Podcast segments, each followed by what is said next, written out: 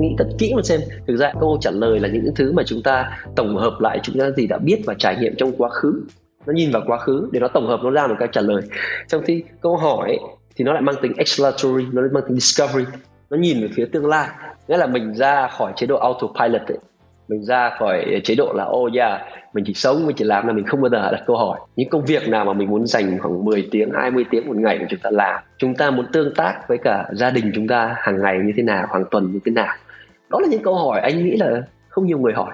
Nhưng mà đôi khi chúng ta chỉ đặt câu hỏi, chúng ta chưa cần câu trả lời nhé, là at least là chúng ta bắt đầu một quá trình để chúng ta định nghĩa ra và chúng ta tìm hiểu những thứ gì chúng ta muốn theo đuổi khi mình đặt đúng câu hỏi và mình biết mình muốn gì và tại sao mình muốn thế, thì anh nghĩ nó sẽ là cái nền tảng rất là tốt để chúng ta có thể tự tìm kiếm. Tại vì bây giờ chúng ta không thiếu thông tin. Khi mình tìm là mình sẽ tìm ra thôi. Căn bản là chúng ta tìm cái gì?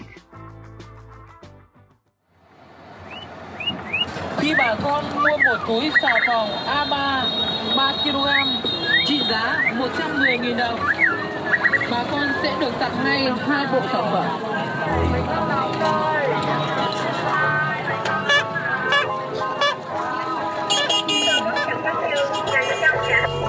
Giáo sư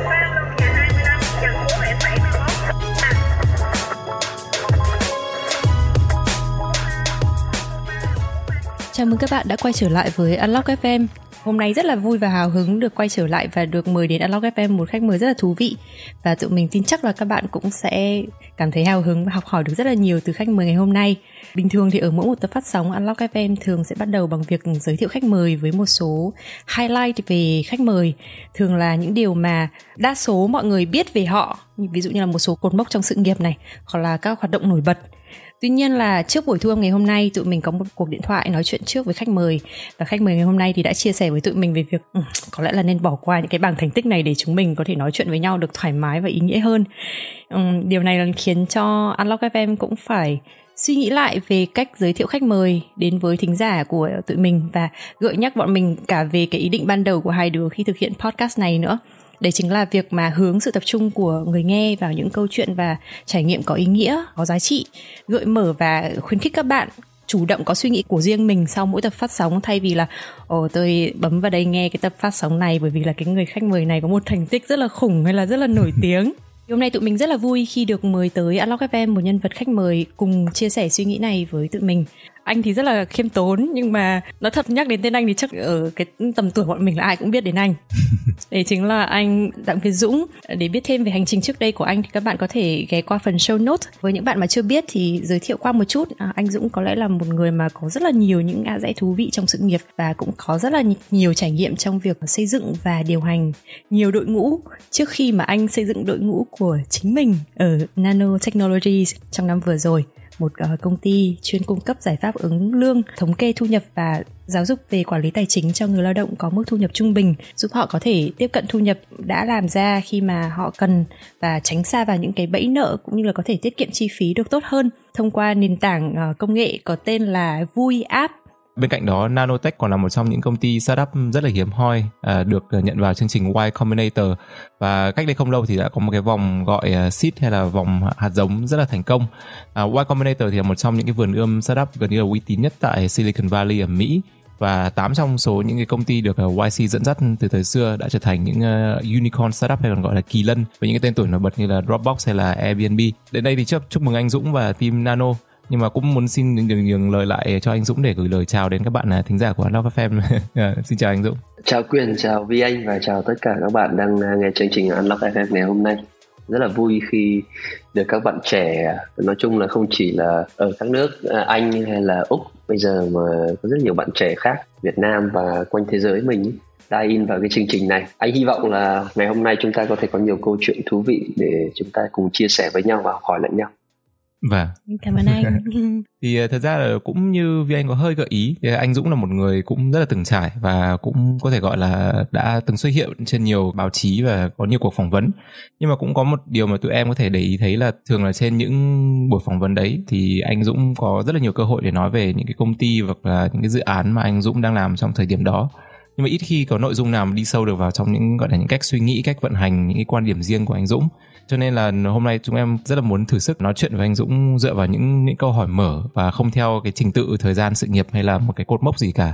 Mong là qua đó tụi em và các bạn thính giả có thể học được và hiểu được rất là nhiều điều thú vị từ anh Dũng thôi thế thì ờ, không không chờ lâu nữa thì không biết là anh Dũng đã từng nghe một tập của Unlock FM chưa? Nhưng mà tụi em thì hay có một cái thói quen là trước khi mà đi vào phần chính thì sẽ có một cái câu hỏi khởi động. Một câu rất là random không không ờ, không liên quan gì đến nội dung cả. Nhưng mà để cho mình khởi động thôi. Thì chắc là tụi uh-huh. em ừ. sẽ gửi tới anh ờ, Dũng câu hỏi đấy luôn bây giờ. Anh Dũng yêu thích lời khen nào nhất từ mọi người gửi tới mình? Nghĩa là what's your favorite compliment? Ah, wow this is a câu hỏi này quá hay và quá hóc búa luôn. Vì anh nghĩ một trong những điểm yếu của anh là anh ờ, rất kém khi tiếp nhận lời khen của người khác. Vâng. vì bản thân mình thấy nói thế nào nhỉ? Mình không xứng đáng với những lời khen đó. Hoặc mình chưa đủ xứng đáng hoặc à, hoặc là có thể là mình cần phải cải thiện cách để mình đón nhận một cách rất là tự nhiên. Những cái lời khen mà anh cảm thấy anh có thể dung hòa và anh tiếp thu và anh thấy trân trọng nhất anh nghĩ mọi người nói anh là một người sống rất là trung thực. Ừ. thì chắc là cái đó có cái đó thôi. Là anh sẽ anh sẽ luôn luôn vui và và đón nhận lời khen đó. Vì anh nghĩ đấy là những cái lời khen của họ. Nói từ đáy lòng và đấy cũng không phải một lời khen thường xuyên. Mà người khác người khác đây có thể là là đối tác hay là đồng nghiệp người ta người ta khen mình câu đó. Người ta sẽ khen mình giỏi. Người ta ừ. sẽ khen mình có thể khen mình thành công khen mình uh, làm được nhiều điều. Nhưng ít người khen mình như thế. Và anh nghĩ đó là lời khen có thể là từ đáy lòng. Và anh nghĩ cái đấy rất là anh rất là trân trọng cái điều khen đó. Em cũng có thể hiểu được phần nào tại vì em cũng là một người có cái ờ, sự thử thách khi mà không phải đứng trước lời khen nhưng mà khi mà mình bị uh, nhận cái attention từ ai đấy hoặc là người, ta đang uh, có một cái tình cảm mình thì mình cũng không uh, không biết là nên uh, giống như kiểu lúc ai đấy hát bài happy birthday cho mình chẳng hạn nó giống như khi mình nhận lời khen. Mình rất là awkward ừ. phải xử lý như thế nào. Ờ, nhưng mà kỹ, kỹ năng mà nhận được lời khen và và và trao trả lời lời cảm ơn lời khen đấy cũng là một kỹ năng mà anh nghĩ là nhiều người không làm tốt và anh bản thân anh cũng chưa làm tốt. Nhưng mà thôi chưa làm tốt thì mình học hỏi thôi. Vâng vâng. À, hay quá. Thế rồi thế thì à, đấy là đấy là câu hỏi khởi động thôi thì à, tụi em sẽ đi thẳng vào um, cái phần nội dung ngày hôm nay luôn. Tại vì cũng biết là anh Dũng rất là bận rộn và hôm nay là cho để các bạn thính giả biết là chủ nhật chúng mình đang có buổi thu nhưng mà anh Dũng vẫn đang ở trên công ty và đã gọi là hết ờ, cuộc thu âm này là sẽ quay trở lại công việc luôn. À, chặng đường sự nghiệp của anh Dũng có rất là nhiều những cái bước ngoặt táo bạo và không giống với đa phần những người có thể là cùng background với anh Dũng chẳng hạn. Có thể chỉ điểm qua thôi là việc bảo lưu học MBA Harvard từ thời xưa để, để bắt đầu với Uber ở Việt Nam rồi đầu quân cho Zalo Pay. Và gần đây là quyết định khởi nghiệp với Nanotech và phần mềm vui đây là tổng hợp những cái quyết định rất là thú vị và cũng có là khá là nhiều những cái rủi ro mà không phải là ai cũng có thể là dám đưa ra và dấn thân vào thì khi đứng trước những cái ngã rẽ anh Dũng có những suy nghĩ như thế nào để đưa ra quyết định hay là có thể gọi là cái decision making process của anh là gì ừ, ừ. Ừ. anh cũng không biết bắt đầu từ đâu nữa tại vì có nhiều quyết định như thế quá rồi cho nên là vâng. cũng không biết bắt đầu từ đâu nữa anh đi theo cái trường phái là khi mình làm cái gì rồi thì mình nên hối tiếc cái này nó có vẻ hơi giống thì những cái framework của mọi người hay nói của Jeff Bezos hay sao anh tiếng Anh nó là regret minimization hay là lại đi theo trường phái của châu Á thì chúng ta hay nói Phật giáo sống trên đời đừng để hối tiếc Ừ. Uh, thì anh cũng thấy nó thế thật.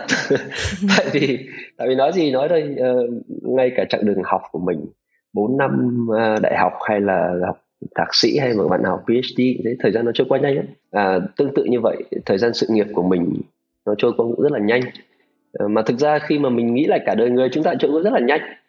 Cho nên là thời gian nó đi rồi thì nó không quay lại được. Thứ chúng ta làm rồi thì chúng ta cũng không thể nào lật lại quá khứ được. Cho nên anh nghĩ là làm gì thì làm, kiểu gì chúng ta cũng sẽ có những va vấp trong cuộc sống, trong sự nghiệp. Đấy là điều không tránh khỏi. Nó sẽ có những cái rủi ro. Nhưng mà rủi ro đi với cùng cơ hội. Cho nên là anh nghĩ là tất cả những quyết định của anh, tất nhiên nó không hoàn hảo nhé. Mọi người đứng ở ngoài vào thì trông có vẻ là ở ừ, nó trông nó rất là hay trông nó nó hoạn nạn. Nhưng mà thực ra có những quyết định nó rất là fail. Chỉ có điều ấy là khi anh đưa ra quyết định ấy, anh cố gắng là một anh có một cái framework. À, anh lắng nghe từ mọi người anh hỏi ý kiến từ nhiều người và cuối cùng là mình cần đưa ra cái quyết định. Để mà làm sao? Để mà một là mình khi mình làm dẫn thân vào cái gì đó dù à. là là đi làm hay là đi học hay là chuyển công việc hay là đổi sự nghiệp hay là thậm chí là kết hôn chẳng hạn hay là ừ.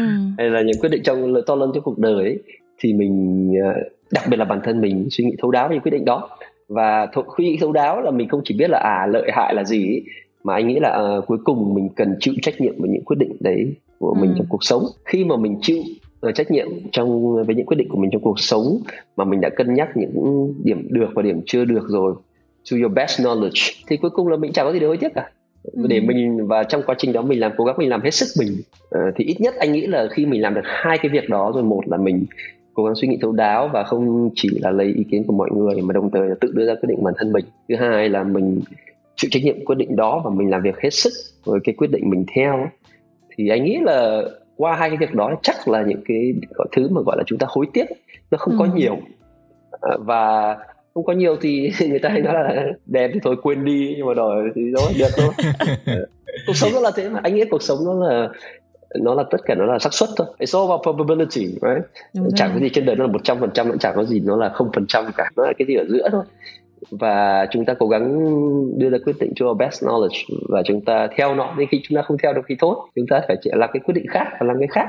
Nhưng mà ý nó là cái thời gian mà mình dành cho nó khi mình nhìn lại là hạn chế cái hối tiếc thì anh nghĩ đấy là thứ mà mà anh đưa ra quyết định và anh anh theo nó thôi chứ còn thực ra nó chẳng có cái gì gọi là là là quá xuất sắc hay là gì đâu. Vậy thì nếu mà bây giờ nhặt ra một quyết định chẳng hạn là quyết định uh, bắt đầu với nanotech thì có những yếu tố gì mà anh suy nghĩ lúc đấy ạ? Và cái việc mà anh cân nhắc từng yếu tố đặt sức nặng cho từng yếu tố nó như thế nào ạ? Em rất là tò mò về việc mình đưa ra quyết định bởi vì thực ra bản thân em cũng là một người mà mất rất nhiều thời gian để đưa ra quyết định thế cho nên ừ. là hôm nay cũng muốn học hỏi thêm từ anh Dũng ừ ừ ừ à, khi anh quyết định anh làm uh, gọi là thực sự khởi nghiệp với công ty uh, nanotechnology mà anh và bạn co-founder của anh là bạn Thắng có lập ra đầu năm 2020 thì uh, nó có những yếu tố gọi là trực tiếp và ngay ừ. lập tức và có những yếu tố nó gọi là legacy có nghĩa là những yếu tố hình thành nên con người và những kinh nghiệm mình có ngày hôm nay. Thì cơ bản nó đến từ hai cái chuyện như vậy. Nào uh, việc đầu tiên immediate và ngắn hạn ấy, thì um, đó là cái thời điểm cuối 2019 khi anh ừ. đang hỗ trợ cho một vài uh, các anh lãnh đạo trong ngành ngân hàng Việt Nam để thúc đẩy chuyển đổi số của ngân hàng.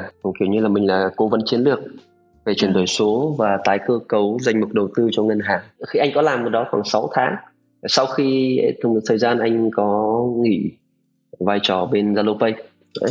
Thế thì lúc đó anh 34 tuổi và thực ra công việc cố vấn thì nó tận dụng tất cả những cái kiến thức của anh có trước đây mà nói chung là nó cũng không quá là vất vả.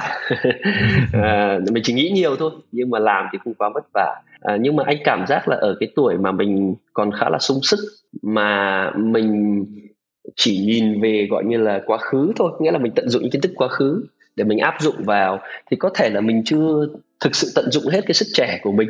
Mình chưa, mình không còn quá trẻ nữa, như những năm hai hai năm hai bảy tuổi hay ba mươi tuổi, nhưng mà, nhưng mình còn khá là trẻ, chặng đường sự nghiệp mình còn phía trước. Thứ hai nữa là, anh nghĩ là khi em làm khởi nghiệp hay làm cái gì của bản thân mình, nên bao giờ đi kèm rủi ro, đúng không? Thế thì khi anh anh nghĩ lại về về chặng đường sự nghiệp của anh, thì anh thấy là à bây giờ mình 34 35 tuổi mà mình chưa thực sự khởi nghiệp, thì càng ngày cái chi phí cơ hội nó càng cao nó không giảm ừ. nó chỉ có tăng lên thôi. À, thì đấy là cái thứ hai. Nghĩa là mình sooner or later là mình cần phải quyết định là ok thế mình có làm khởi nghiệp hay không? Nào khởi nghiệp đây có thể là mình mở một công ty của mình không nhất thiết phải là startup đâu. Có là một công ty truyền thống thôi. Cho nên là cũng không nhất thiết phải là khởi nghiệp startup nghe nó hoành tráng hay nghe nó rủi ro gì cả. Điểm thứ ba nữa là anh nghĩ là cái thời điểm đó thì là cũng cái thời điểm mà dựa trên kinh của anh anh thấy đây là cái cơ hội và cái thời điểm phù hợp để mình start cái business uh, liên quan đến cái lĩnh vực này. Thì đấy nó có ba cái ba cái gọi là trong ngắn hạn và trong cái thời điểm đó là anh cần đưa ra cái quyết định đó. Nào thế còn legacy nó là cái gì? Thì khi anh nghĩ về start công ty nano chẳng hạn thì ờ, trước đó anh phải nghĩ là anh muốn làm cái gì? Đấy. thế làm cái gì thì anh rất là thích cái framework của các bạn nhật có cái ikigai ấy. À. là các bạn nói là ờ thế phải làm gì mình phải giỏi cái đó. Người ta sẵn sàng trả tiền cho mình cái gì có ý nghĩa với bản thân mình và ý nghĩa xã hội đó và ừ. và cái đó nó có cái cơ hội mà nó thay đổi rất là nhiều cái impact trong phân khúc khách hàng hay là trong những cái gọi là indirect population mà mà công ty mình cần phục vụ thì khi anh reflect uh, về những cái điều đó thì anh thấy là một là ừ mình có thế mạnh về những cái gì liên quan đến số này hay là B2C này nghĩa là làm trực tiếp ừ. với end consumer và trước đó thì khi anh làm tư vấn chiến lược McKinsey và trong quá trình anh làm thì anh hiểu rất rõ ngành ngân hàng ngành tài chính uh, tài chính cá nhân. Mình lại hiểu về cả câu chuyện digital nữa. Thì rất là nhiều công ty bây giờ chúng ta phát triển được là nhờ cái cái nền tảng về công nghệ và digital mà trong suốt khoảng 10 20 năm qua là cả thế giới là đang xây dựng nền tảng này theo cái góc độ là cộng đồng mà mình đóng góp và mình xây dựng qua từng công ty. Cái đó nó là cái cái mình giỏi đúng không? Và mình thấy cái cơ hội rất là lớn ở cái thị trường ở góc độ là có rất là nhiều người Việt Nam thu nhập thấp và trung bình vì nhiều lý do chưa được các cái tổ chức và định chế tài chính phục vụ một cách đầy đủ. Vì uh, vì anh làm trong ngành này nên anh hiểu với lại cái cơ hội đấy nó còn rất là nhiều cho nên là nếu mình xây ra một sản phẩm tốt thì sẵn sàng sẽ có rất là nhiều người dùng Đấy. thì mình phải nhìn là cái cơ hội uh, thị trường có hay không và có người sẵn sàng trả tiền cho cho cái sản phẩm mình xây ra không? Mà khi xây ra mình phải thực sự là tạo giá trị cho những người dùng đó. Thì đó là cái angle thứ hai mà anh nghĩ về nó angle thứ ba nữa là oh, ok thế được rồi bây giờ mình xây một cái business. À, mình có khả năng này mình nghĩ là thị trường sẽ có người sẵn sàng trả tiền cho nó. Thế câu hỏi thứ ba là ok thế ngoài cái đó ra thì có cái gì khác không? Anh nghĩ trong cả quá trình làm việc của anh thì um, đặc biệt là từ khoảng năm 2013 trở đi thì anh anh có được cái cơ hội tiếp xúc với rất là nhiều người lao động ừ. phổ thông. Và anh thấy thực ra là xã hội nào thế thôi. Nói chung là người nghèo bao giờ là người bị xã hội left behind wow. in in so many ways có thể không hoàn toàn gọi là à, bị neglected, nhưng mà nó underserved thì nó cũng là một một hình thức như vậy Đấy. và anh cũng ngộ ra một điều nữa, thực ra là giàu và nghèo nó chỉ là một khái niệm tương đối tại vì ngay người nghèo ở mỹ thu nhập cũng hơn, gọi là người giàu, gọi là người trung lưu ở việt nam rất là nhiều lần nhưng bản chất thì ở trong một xã hội vận hành thì bao giờ cũng chia ra là các tầng lớp, cách nhìn nhận cơ bản nhất là theo thu nhập nhưng mà người ta xét ấy thì người nghèo ở đâu cũng bị bỏ lại phía sau góc độ nào đó. Nhưng mà ừ. khi bị bỏ lại phía sau ấy thì nó là có họ có rất là nhiều cái pain point của họ. Và khi có pain point thì những người thích làm sản phẩm đó là những thứ mà chúng ta nhìn vào đầu tiên. Đấy, cho nên là hồi anh anh có làm ở Uber có những cái trải nghiệm nó nó thay đổi cho mình về cách nhìn về về business. Không chỉ là à có pain point à, thì mình phục vụ. Nhưng mà đồng thời là sẽ có những sản phẩm hay là dịch vụ mình xây ra ngoài cái chuyện là có doanh thu và có lợi nhuận ra thì làm sao mình mang lại những cái giá trị ngoài tiền ừ. cho phần còn lại của xã hội và cái phần xã hội còn còn lại của xã hội mà bị underserved hoặc là less privileged thì đó là thứ mà anh nghĩ là tại vì gốc của nhà anh cũng là là nhà nghèo nông dân đi lên và rồi rồi về sau là trí thức thì anh thấy đó là một thứ nó rất là mang ý nghĩa rất là cá nhân ừ. đối với cả anh và background của gia đình anh kiểu như là trong anh với cả gia đình anh thì chỉ trong từ hai thế hệ thôi. Từ khi ông mình còn mất uh, ông nội anh mất từ khi mà mà bố anh có 5 tuổi ở quê kiểu chất đói à. vì nghèo quá từ năm 45 trong hai thế hệ mà mình đã đạt được rất là nhiều điều mình là rất may mắn rồi. Nhưng mà làm sao mà mà mình gọi là dùng cái gọi là may mắn cuộc đời cho mình ấy để xây ra những thứ có thể fail nhá by the way. Nhưng mà at least mình mình mình thử. Và anh nghĩ hồi ở Uber chẳng hạn thì hồi đấy cũng trẻ nói thật là anh hồi đấy cũng không phải là giỏi lắm đâu nhưng đôi khi cuộc đời cho mình cơ hội như vậy. Và khi mà anh anh làm được cái Uber nó thành công đến một mức độ mà tạo ra rất nhiều cái công an việc làm cho những người thiếu việc làm người lao động thiếu việc làm ở Việt Nam. Tại vì thực ra thực tế ở Việt Nam rất nhiều người thiếu việc làm Vâng. À, họ không họ không thất nghiệp nhé. Tại tỷ lệ thất nghiệp Việt Nam rất là thấp. Nhưng ừ. mà số người thiếu việc làm thiếu thu nhập thì rất là nhiều. Cho nên là đúng là công việc nó cực thật. Ừ. chạy xe mà em. Nhưng họ kiếm thêm được thu nhập để nuôi gia đình. Thì có những có có những anh tài xế sau khi anh không còn làm nữa hoặc hồi anh làm họ vẫn nhớ mình. À, và họ thỉnh thoảng họ đến họ gặp mình. Họ hỏi là có phải là Dũng không và họ chỉ cảm ơn là hồi trước đấy nhờ cái việc chạy xe như thế này mà anh anh kiếm thêm được 5 đến 10 triệu để con anh đi đi học wow. thêm chẳng hạn hoặc là được được đi nghỉ mát sau chưa được đi nghỉ mát cả nghỉ hè ấy. Wow, thì wow. đối với những người mà có thu nhập mà gọi là chúng ta hoặc là ổn định cuộc sống rồi thì chúng ta ở chuyện đấy là chúng ta cười trừ thôi nhưng thực tế là là có hàng trăm ngàn thậm chí hàng triệu người như vậy anh nghĩ cái đó nó rất là rất là mang ý nghĩa cá nhân một tầng gọi là tầng ý nghĩa ý nghĩa nó rất là sâu xa đối với mình mà wow. đôi khi tiền nó không mua được ấy. trong cái góc độ khi anh nghĩ về nano ấy, là anh cũng nghĩ về góc độ đó vì ở Việt Nam mình là Việt Nam có hàng triệu thậm chí hàng chục triệu người vẫn thiếu may mắn và họ bị dính vào những cái vòng xoáy vay nặng lãi từ vì do cái nhu cầu tài chính của họ không được đáp ứng đến cả việc là họ thiếu kiến thức tài chính để dễ bị lừa ấy, hoặc dễ vay quá thì họ vay xong đến lúc mà mà thấy là à lãi mẹ để lại con không thoát ra vòng nợ xong đến khi vay à, các hội là vay nặng lãi đến đòi chẳng hạn ấy, thì tan cửa nát nhà không thì anh thấy đó là cái thực trạng xã hội mà chúng ta nghe nhiều rồi. Thế mà ừ. nghe nhiều có problem mà mình nghĩ có có cơ hội để giải thì yes we should do it cuối cùng cũng phải chọn đúng cái thời điểm kinh doanh các cụ nhà mình có câu nói là thiên thời địa lợi nhân hòa nhưng mà à, theo đúng cái thứ tự như vậy. Nếu mà cái ý tưởng rất là tốt nhưng mà nó quá sớm hoặc quá muộn rồi thì thì chưa chắc. Thì anh thấy là không chỉ ý tưởng này có vẻ có vẻ thôi nhé là rất là đúng thời điểm hoặc hơi sớm một chút. À, nhưng mà nó đã được áp dụng rất là thành công ở các nước uh, bên ngoài rồi. Cộng với cả việc là anh ở trong trong giai đoạn cuộc sống mà anh nghĩ là ừ thôi được rồi mình cũng có một chút thành công nho nhỏ mình có một chút tài chính để lo cho cho gia đình của mình. Để mình không phải quá lo lắng cái chuyện là à thôi đi làm không lương thì nó như thế nào? Đi làm nhận à. lương 10 20 triệu thôi đòi tổng giám đốc thì thì mình có sống được không? Thì anh nghĩ là phải đạt được cái cái những cái cơ bản đó trong cuộc sống trước khi mình nói chuyện cao xa. Thì ờ thì coi như mình đạt được những cái cơ bản đấy rồi thì thôi liều thử một xem xem như thế nào.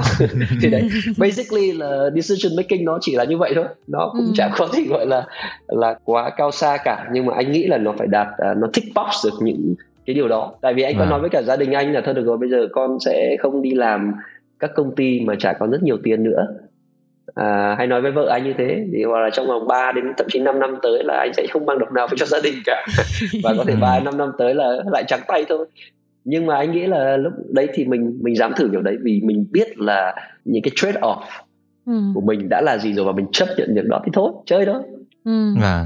wow ôi Ờ, lúc nãy anh Dũng có chia sẻ một cái mà em nghĩ là không chỉ bọn em mà rất là nhiều bạn nghĩ lại cái hành trình mà một gia đình từ ông bà mình đúng là ở nông thôn làm ruộng xong rồi có những người ở trong gia đình còn chết đói như trong nhà em cũng thế đúng là đúng là chết đói là bốn năm đấy là không có cái ừ. để mà ăn cho đến ừ. thế hệ bố mẹ mình có cơ hội để đi học đã chưa chưa nói là học gì rồi bây ừ. giờ đến mình Ờ, đi ra nước ngoài và như nhà em thì thậm chí là em là con gái uh, bước qua được cái rào cản là vượt qua nhiều những cái định kiến này nọ để có thể tự tìm cơ hội cho mình nghĩ mà cũng giật mình nữa là hai thế hệ thôi mà mà nó thay đổi chóng mặt nhiều khi ừ. đúng là về Việt Nam em không biết cái này chỉ là chia sẻ cá nhân mà có thể nhiều người cũng sẽ cảm thấy như thế đúng là mình sống ở nước ngoài rất là lâu rồi thì mình cảm thấy là hơi tự assume là ai cũng như mình tức là ai ừ. ở Việt Nam thì cũng có cái điều kiện như mình và mình ừ. thì cũng là một người uh, sống ở mức khá là trung bình ở đây thôi thế nhưng mà mỗi lần về mình quên mất là thật ra không phải là như thế mình sống ở trong một cái bubble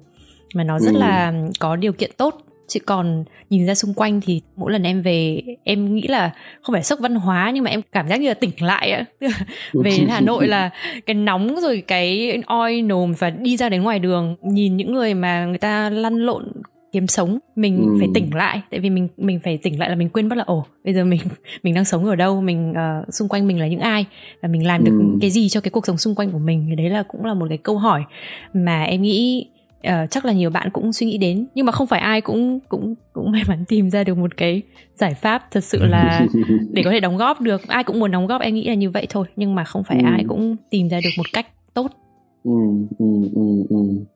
Yeah, anh anh nghĩ là khi chúng ta biết được những cái mục tiêu cụ thể trong cuộc sống ngoài mục tiêu uh, cơ bản nhất là chúng ta phải đi làm chúng ta nuôi bản thân chúng ta nuôi gia đình nữa ừ.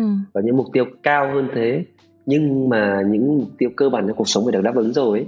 Uh, thì anh nghĩ đấy cũng là điều tốt vì ừ, nói thật thôi ai cũng sẽ có vai trò trong xã hội của mình ừ. uh, để, tới khi nào mà chúng ta vẫn làm việc uh, hết mình này chúng ta làm việc những việc hợp pháp và chúng ta tạo ra cái giá trị mà đừng không nhất thiết phải là xã hội người ta ghi nhận đâu anh nghĩ là cuối cùng cái quan tòa lớn nhất nó chính là cái cái bản thân mình và cái lương tâm của mình thôi chứ ừ. còn à. những cái gọi tiếng anh gọi là extrinsic value ấy, nó chỉ là những cái sounding board cho mình nhưng nó không phải là cái final judgment cho bản thân mình cho nên là mọi người cũng đừng là nặng quá là ở ừ, mình phải là ông nọ bà kia hay là làm thế này lại kia no as long mà chúng ta không làm một công việc lặp đi lặp lại ở góc độ là chúng ta không thể phát triển được gì đặc biệt là các bạn trẻ ấy. thì anh nghĩ thế là tốt rồi đấy nhưng mà ừ. bây giờ rất là nhiều nhiều người ở trong xã hội mình vẫn phải đi làm công nhân ấy đấy. thì cái việc đó là khi em nghĩ về xem là họ cũng chỉ mong con cái của họ là không phải như họ thôi không phải à. hồi trước thì các cụ nhà mình đúng là phải bán mặt cho đất bán lưng cho trời đấy đúng không à. thì đến đến giai đoạn bây giờ nói gì nói làm công nhân vẫn sướng hơn hồi trước làm không có việc mà làm nông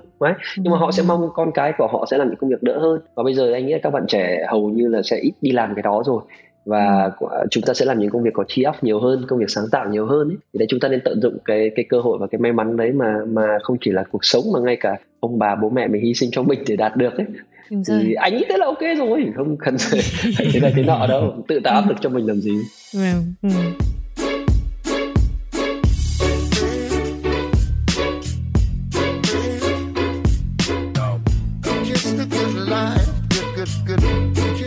thì uh, bây giờ um, lại có một câu hỏi mở khác. Anh cũng chia sẻ về những yếu tố để anh đưa ra quyết định. Nhưng mà bản thân nếu mà nhìn lại thì cũng là rất là nhiều bước đi ờ, nhiều rủi ro và táo bạo. Nhưng mà trong đời sống bình thường thì anh đi tìm cái nguồn cảm hứng của anh ở đâu để có thêm những ý, ý tưởng mới? Hay là khi mà đang ở trong một cái vị trí rất là an toàn vị trí tốt thì thường là anh sẽ hướng tới những cái mảng nào mà nó khiến cho anh thấy thích thú và quan tâm hơn? Ừ, ừ. Ở trước khi anh trả lời câu hỏi này nhé um, thì anh anh nghĩ là hầu hết các cái chương trình ấy, nhưng mà không chỉ là Unlock FM đâu anh nghĩ à. bản chất là media là chia sẻ những cái góc cạnh thường nó optimistic và và nó đẹp hơn anh muốn start với với góc độ là anh anh cũng như rất nhiều người mà gọi là có thành công một chút thành công đến nhiều thành công thôi cũng chỉ là con người. À. chúng ta có rất là nhiều cái thói quen và tật xấu. Nó thật là không không có gì gọi là đáng tự hào cả. Cho nên anh muốn anh muốn phải nói đấy trước. Và đấy anh nói ví dụ như là anh vẫn muốn go back lại cái cái guồng mà là mình phải thực sự là train cái body của mình chẳng hạn. Ừ, rất là à. tốt. Tại vì nói thật là từ bé lớn anh như đứa suy dinh dưỡng. Vì mình ít lười tập luyện quá. Trong một thời gian mình tập luyện được rất là nhiều xong cuối cùng mình lại ô mình lười quá mình trả tập. Một việc anh làm khá là tốt là anh qua thời gian và qua kinh nghiệm anh nhận thức được là có những thói quen tốt và những thói quen không tốt.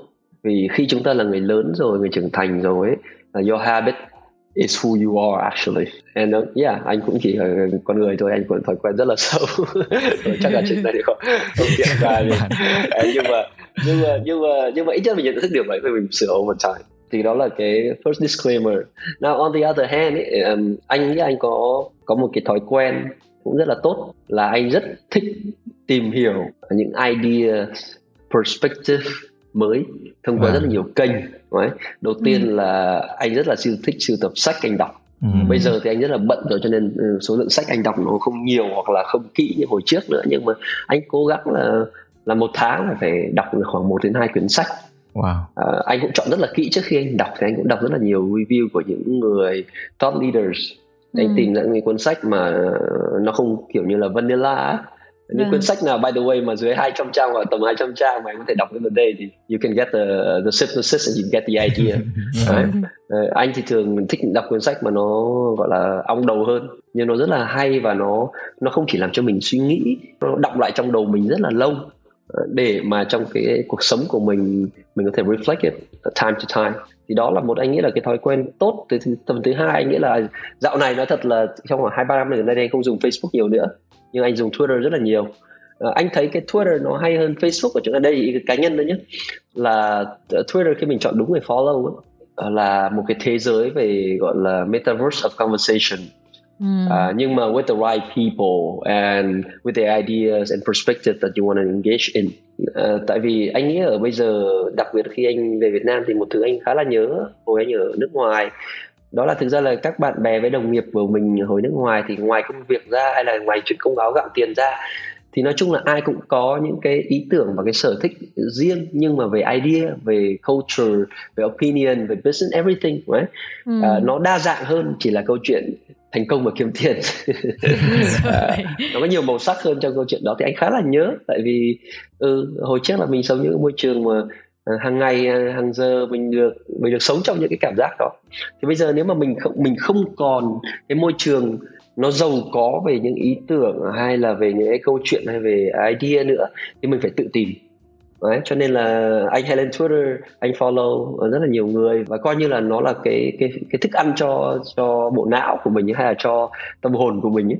Vâng. cố gắng là anh nghĩ là hồi trước hay làm financial model nó có cái câu gọi là uh, trash in trash out vâng. hoặc là bây giờ chúng ta mà ăn junk food nhiều quá thì cơ thể chúng ta cũng trở thành drunk đúng không nếu mà chúng ta dành thời gian uh, hàng ngày hay là hàng tuần hay hàng tháng của chúng ta với những tất nhiên đôi khi cần giải trí xem những thứ nó vô thưởng vô phạt một tí nó giải trí. Ừ. nhưng mà nếu mà đấy là những thứ mà chúng ta tiêu thụ hàng ngày 80% thời gian ấy thì cuối cùng chúng ta cũng sẽ trở thành tâm trí của chúng ta cũng sẽ suy nghĩ về đấy nhiều. Đấy ừ. cho nên là anh thì anh anh thường sử dụng hai cái nguồn đó. Và ba nữa là cái này hơi khó tại vì công việc nó rất là bận. Và cuối cùng network của people thì cũng đôi khi cũng hạn chế bởi địa lý và hơn nữa bây giờ covid như thế này chẳng hạn thì rất là khó à, nhưng mà nhưng mà thỉnh thoảng mình cũng nên reach out với những người mà chúng ta rất là muốn học hỏi mà hoặc chúng ta muốn kết bạn ấy, để tìm những ý tưởng mới thậm chí nó chỉ là cái luồng gió mới về energy thôi nó rất là fresh ờ, để mình có thể làm làm mới bản thân của mình. Đó thì anh nghĩ là anh dựa vào ba cái nguồn đó để mà mình tìm kiếm cái idea mới và tiếp thu những ý tưởng mới và mình tất nhiên mình sẽ có bộ lọc xây dựng cái bộ lọc riêng của chúng ta. Vâng. mà anh nghĩ là đầu tiên là từng bước đã đầu tiên đúng không nó phải có inflow vào top of the funnel đã vâng. và chúng ta filter ra và chúng ta tìm ra những cái điều mà bản thân chúng ta tâm đắc hoặc là phù hợp nhất với tình cảnh hiện tại của chúng ta ừ, hay quá Ôi, quyền may nhở năm nay bọn mình nghĩ ra podcast thì là bọn mình không chết dí ở nhà vì lockdown. Chứ thực ra ở Việt Nam thì mọi người rất là năng động và đi rất là nhiều, được đi rất là nhiều nhưng bọn em hoàn toàn hai đứa ở bên này thì làm việc khi work from home rồi, xong rồi gần như là chết dí ở nhà. May quá mà có podcast thế là hôm nay có thêm một luồng gió mới. ừ, chả biết gió gì thôi, gió Lào hay là mùa Đông Bắc thôi nhưng mà thôi gió gì thì mình biết gió đấy. Phải có trải nghiệm. Một cái cái ý mà em em thấy rất rất là hay. Tại vì là thật ra cả Vi Anh và em thì đều không ở Việt Nam cho nên là cũng không thể gọi là có những cái nhận định maybe là chính xác về ví dụ như các bạn ở Việt Nam thì suy nghĩ như thế nào. Nhưng mà có một cái điều em cũng nhận thấy được là ở truyền thông ở Việt Nam của mình bây giờ nó gọi là hơi bị quá nhiều kênh. Các bạn trẻ bây giờ là được expose hoặc được uh, nhìn thấy rất là nhiều thứ trên cả báo trên cả podcast trên cả sách. Nó được đẩy đến cho các bạn. Thế nên là chính cái, cái ý mà anh Dũng nhắc đến về cái chuyện chọn lọc những cái nơi để mình tiếp thu kiến thức hay là để gọi là synthesize hoặc là để chọn lọc đấy nó rất là quan trọng cái cái này em nghĩ có thể là không không thể chia sẻ hết được trong ngày hôm nay nhưng mà anh Dũng có thể thử ừ. chia sẻ một vài các cái yếu tố mà anh Dũng lựa chọn để dùng để anh chọn lọc cái đấy được không tại vì ví dụ như là chỉ đơn giản thôi là tìm một người để follow trên Twitter em cảm giác đấy cũng là một uh, quá trình ừ. nó không đơn ừ. giản và nó cũng ừ. phải có một cái góc nhìn cái suy nghĩ để mình lựa chọn những cái như, như thế ừ, ừ, ừ. Well, uh, anh đồng ý với quyền ở góc độ là với các bạn trẻ bây giờ đúng là quá nhiều thông tin nhé. Các em thử nghĩ xem, cách đây 18 19 năm khi anh nộp đơn đi du học Mỹ. Ờ, anh đưa ra cái ví dụ này để các em có thể so sánh một cái rất là đơn giản về cái chuyện là information polarity. Ừ, mà à. thời trước và thời này là như thế. Đó là hồi trước anh đi du học Mỹ thì anh có nhớ là hồi đấy chủ yếu các bạn đi giao đổi văn hóa. Tại hồi đấy chẳng có tí thông tin gì cả. Lên chui là chả có tí thông tin gì cả. Ngay cả thi SAT ở đâu hồi đấy cũng chả biết TOEFL còn khó hồi đấy thi TOEFL giấy mà anh thì có cái ước mơ đi học ở Mỹ từ những năm lớp 7 rồi hồi đấy là anh anh đi học trung tâm tiếng Anh tự nhiên có hội nào nó làm rơi cái brochure ở trường ở Mỹ anh chả nhớ cái trường gì nhưng mà trong nó cái trường nó có mấy cái cột theo kiểu Hy Lạp ấy à. nó trắng xong nó cao xong rồi ông cái brochure cái ảnh trường nguồn thu nó lá đỏ xong mấy đứa nó ngồi dưới cỏ đọc sách thì mà oh my god this is I want to be like this vâng, right? vâng. hồi đấy anh lớp 7 thế anh bảo ở ờ, kiểu gì mình phải đi học Mỹ khoảng lớp 11 thì bắt đầu serious hơn về câu chuyện là đi du học nước ngoài nhưng mà hồi đó thì nó chả có thông tin gì cả thậm chí ừ. là trường nào là trường giỏi trường nào cho học bổng chả có thông tin gì cả thế là anh nhớ có một mấy người bạn của anh đi giao đổi văn hóa nó còn đến cái mức độ như này em này là vì chúng nó sợ ấy, là là có cạnh tranh ấy. là chúng nó không nói là nó học cái trung tâm đại học ở đâu thế là anh anh có nhớ có một thằng bạn của anh về sau nó đi học ở trường uh, ở Pennsylvania nó còn không nói cho anh học ở đâu. Thế là một cười. Anh còn dình nó một hôm là nó ra khỏi nhà là mình biết là giờ đi học thêm. Đi thế theo. là mình đạp xe mình đi theo nó mình biết. Thế về sau mình để bắt nó ở đấy và cho tao học cùng đấy. Vâng. buồn cười nó còn mức thế mà nhưng mà đúng rồi, em tưởng à. em tưởng em tưởng tượng đấy là cái thời mà là information gọi là how to say đói vâng. đói information like shortage or scarcity of information now fast forward bây giờ ví dụ 18 19 năm thì bây giờ cháu anh sắp uh, quyết định đi du học thế thì cái thời bây giờ ấy nó lại khác rất là nhiều anh nói đơn giản ví dụ hồi trước khi anh apply vào các trường Mỹ trung bình một năm có khoảng ba bốn bạn Việt Nam apply vào những cái trường mà bọn anh mới apply bây giờ là số hàng trăm đấy. Thế thì cạnh tranh ừ. lấy rất là nhiều. Là việc thứ nhất. Việc thứ hai là bây giờ ừ thông tin nó quá nhiều. Em lên mạng uh, vào web trường có ranking nó có hết rồi hay là thậm chí rất là nhiều trung tâm trung tâm tốt trung tâm không tốt nó cũng đầy đủ thông tin hết. Đấy. Ừ. cho nên cái việc bây giờ nó là bài toán về cạnh tranh và bài toán là lọc ra thông tin sao nó relevant nhất. Khi mà mình so sánh hai thời như vậy thì bây giờ uh, fast forward là mình cũng nhìn vào câu chuyện rộng hơn là về câu chuyện về information absorption every day em nhìn vào screen time chẳng hạn đúng không? Thế bây giờ cách như 5 năm trước thì screen time trung bình của người Việt Nam chúng ta chỉ đơn giản chỉ khoảng một tiếng thôi. Vâng. bây giờ screen time của trung bình Việt Nam chắc bây giờ phải lên 3 năm tiếng rồi. Thì cái việc là chúng ta không chỉ là tiếp thu rất là nhiều thông tin đa dạng nhiều chiều cộng với cả cái quantity of information nó cũng tăng. Cho nên ý, là nếu mà chúng ta không biết là chúng ta what to look for chúng ta rất là get, get lost nghĩa là chúng ta trở thành nô lệ cho information nó kiểu như là chúng ta sống cuộc sống là autopilot meaning là your job defines you your life defines you your your environment defines you. Or you define your your own you know group of friends a job you want to do hoặc là cái môi trường mà chúng ta muốn sống ở trong đấy. Thì vâng. anh ấy có cái đầu việc đầu tiên anh muốn nói là vì cái bản chất là môi trường bây giờ happen to us not the other way around. Unless mà chúng ta biết là okay how do you happen to the environment or to your life rather than let life or environment happen to you thì anh nghĩ đây là bước đầu tiên. Đấy, tại vì quyền có hỏi anh là ở thế bây giờ anh, anh chọn đứa nào anh follow chẳng hạn anh đọc sách nào chẳng hạn đấy thì đầu tiên anh nghĩ là chúng ta nên đặt ra những câu hỏi trong cuộc sống trong công việc mà chúng ta muốn giải quyết đấy. Hồi trước anh làm McKinsey thì um, có một câu chuyện cũng cũng vui vui như là hồi anh anh mới làm McKinsey ở Việt Nam thì cái hồi đó là management consulting practice nó là zero ở Việt Nam và rất nhiều khách hàng hỏi là ơ cái hội này nó nó chỉ làm mới presentation mà sao nó tính tiền cả triệu đô trong một cả tháng một tháng mấy đứa vừa ra trường xong rồi và có một vài anh senior hơn nhưng mà đấy có ba đứa thôi làm một hai tháng tự nhiên tính tiền triệu đô mà chỉ làm mỗi slide ra thôi presentation ấy. mọi người không hiểu cái hồi đầu đấy thì có rất nhiều khách hàng đặc biệt là khách hàng ở level không quá cao ấy, họ là góc độ execution thì ừ. họ khi bọn anh đến đấy thì bọn anh phải hỏi khách hàng là đấy bây giờ problem nó là cái gì define problem rõ hơn để bọn anh hiểu cực kỳ kỹ problems trước khi bọn anh đưa ra recommendation. Thì khách hàng hỏi hỏi gì mà lắm đấy? Ông ông đến đây ông tính tiền triệu đô hỏi lắm ông phải đưa giải pháp chứ. Thế là hồi đấy thì anh rất là ông rất anh rất là junior anh chỉ là gọi là business analyst mới ra trường thôi. Thì hồi đấy mình chẳng biết trả lời chứ. Thế là có cái anh sếp của anh anh đỡ cho anh. Mà anh nói khách hàng ấy là câu này tiếng anh nó là uh, please understand that we here to help you understand the problems. And for that we need to ask questions so we understand the problem along with you. Mm. uh, answer nó chỉ là outcome of that thôi. Nghĩa là basically anh muốn nói là we get paid to ask questions thì anh bảo vâng. wow really? Hồi đấy mình còn không tin. Uh, nhưng mà đúng thế thật ấy anh khi anh đi đi làm lâu anh uh, anh có phỏng vấn nhiều thì anh thấy actually mà hồi trước là thầy thầy giáo thầy cũng nói là the quality of the mind is doesn't lie in in the answers. But in like the question you asking và khi mà em nghĩ thế mà nghĩ thật kỹ mà xem. Thực ra câu trả lời là những thứ mà chúng ta tổng hợp lại chúng ta gì đã biết và trải nghiệm trong quá khứ. Rồi. nó nhìn vào quá khứ để nó tổng hợp nó ra một cái trả lời. Trong khi câu hỏi thì nó lại mang tính exploratory nó lại mang tính discovery. Nghĩa là nó divergent toward the future. Nó nhìn à. về phía tương lai nhé mọi người có thể hỏi ở thế đặt câu hỏi trong quá khứ thì nghĩa là no. Khi mình đặt câu hỏi là mình đang try to understand something để mình xác định rõ là mình muốn define cái environment define cái purpose của mình như thế nào it starts with question. Nghĩa là mình ra khỏi chế độ autopilot ấy. mình ra khỏi chế độ là oh yeah mình chỉ sống mình chỉ làm là mình không bao giờ đặt câu hỏi right? Tất nhiên không nhất thiết phải lúc nào đặt câu hỏi là ơ thì sao à, thì ý nghĩa cuộc sống nó là cái gì? Làm thế không mà chết. Uh, nhưng mà at least at some point là ví dụ bây giờ ok mình muốn đặt cái gì? Ừ. những công việc nào mà mình muốn dành khoảng 10 tiếng 20 tiếng một ngày để chúng ta làm đúng không? Chúng ta muốn tương tác với cả gia đình chúng ta hàng ngày như thế nào hàng tuần như thế nào? Đó là những câu hỏi anh nghĩ là không nhiều người hỏi. Nhưng mà đôi khi chúng ta chỉ đặt câu hỏi chúng ta chưa cần câu trả lời nhé là at least là chúng ta bắt đầu một, một quá trình một thậm chí là một journey để chúng ta định nghĩa ra và chúng ta tìm hiểu những thứ gì chúng ta muốn theo đuổi. Đấy cho nên là câu trả lời quá dài cho câu hỏi ngắn gọn của quyền ấy không nhanh rồi hay quá. Ừ, nó là là đặt ra câu hỏi. Thế ví dụ như chẳng hạn anh trong một giai đoạn trong um, cách đây khoảng hai ba năm chẳng hạn nói thật anh bị lost trong cuộc sống và sự nghiệp.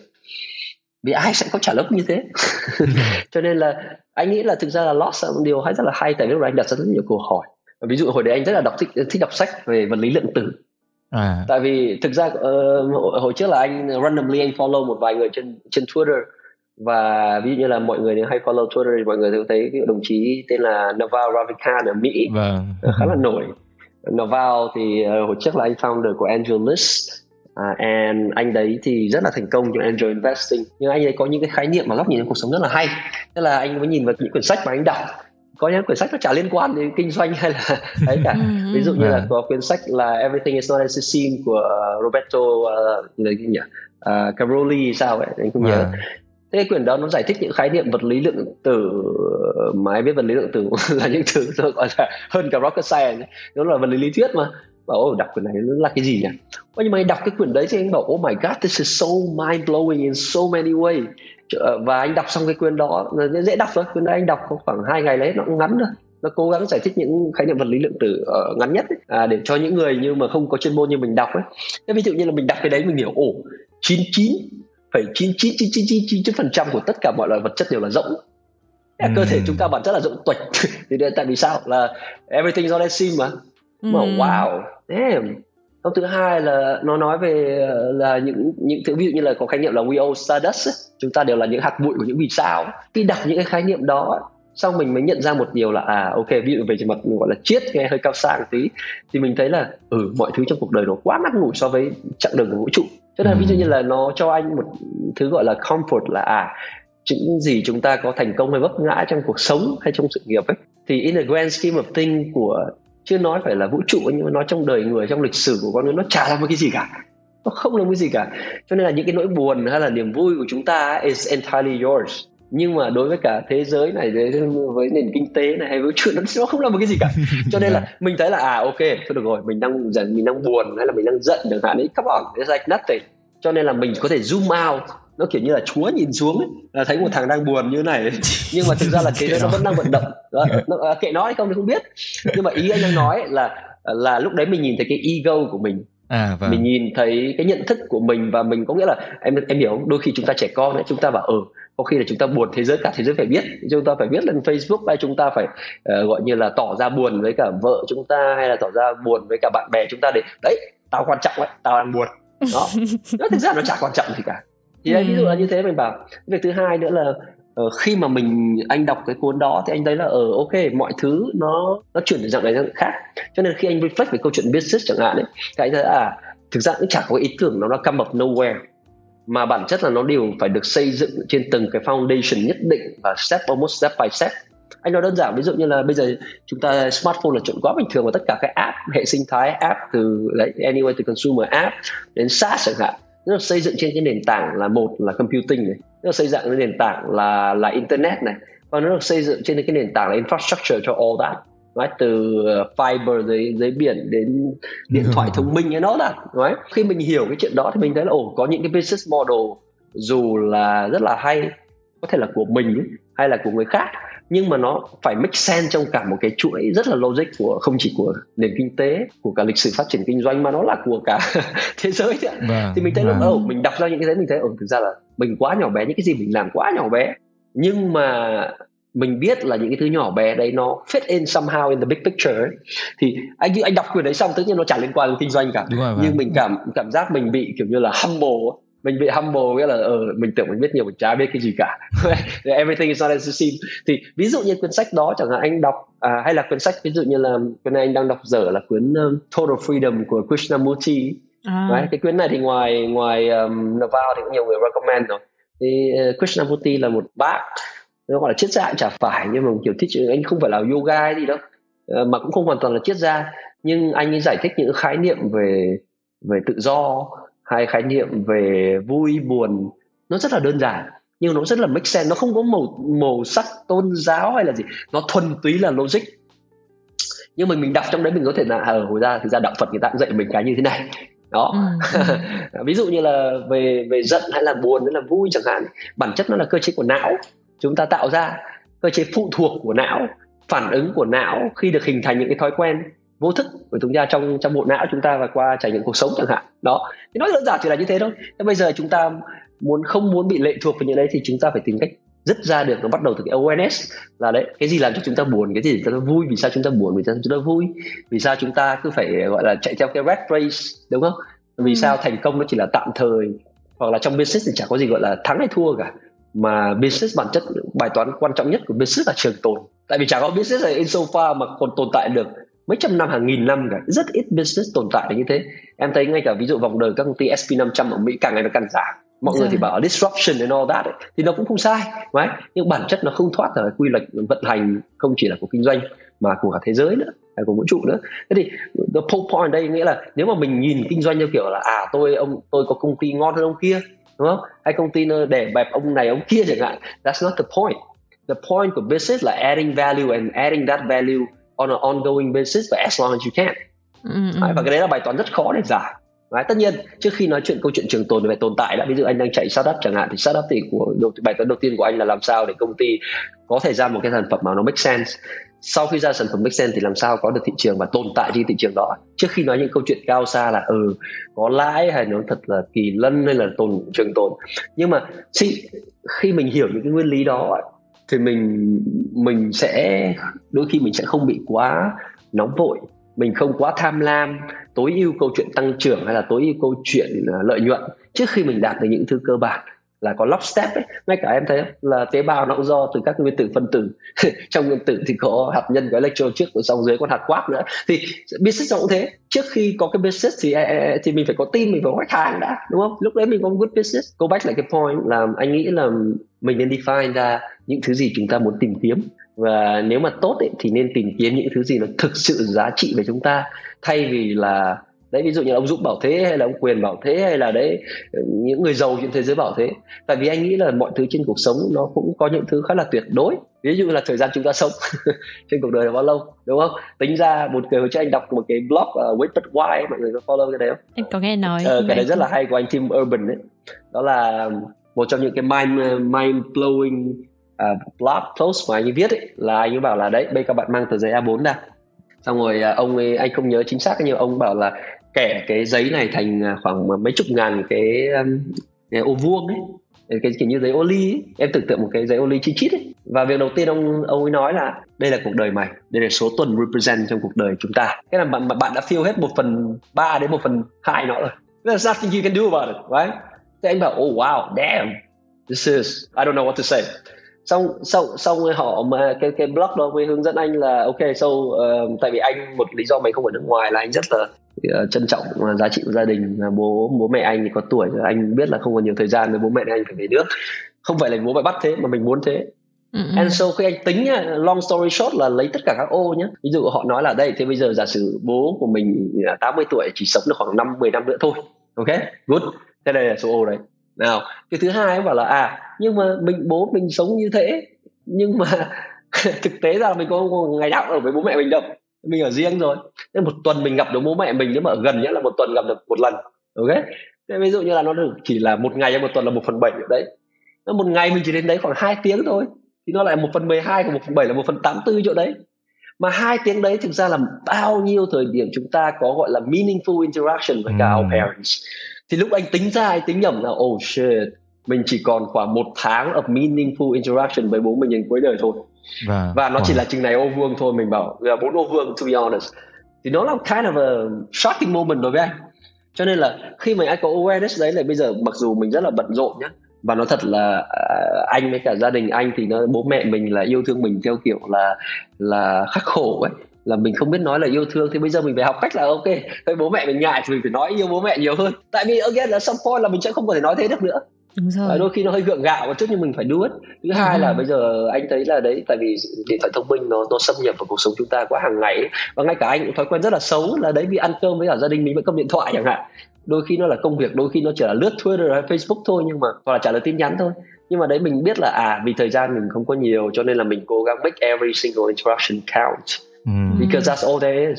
Thì đấy anh nghĩ là khi mình đặt đúng câu hỏi và mình biết mình muốn gì và tại sao mình muốn thế thì anh nghĩ nó sẽ là cái nền tảng rất là tốt để chúng ta có thể tự tìm kiếm. Tại vì bây giờ chúng ta không thiếu thông tin. Khi mình tìm là mình sẽ tìm ra thôi. Căn bản là chúng ta tìm cái gì? Đúng rồi thì đặt uh, còn câu hỏi anh nghĩ quay lại là vậy là chúng ta tìm kiếm cái gì trong cuộc sống này hay trong công việc này? Ừ. wow. wow. Hay quá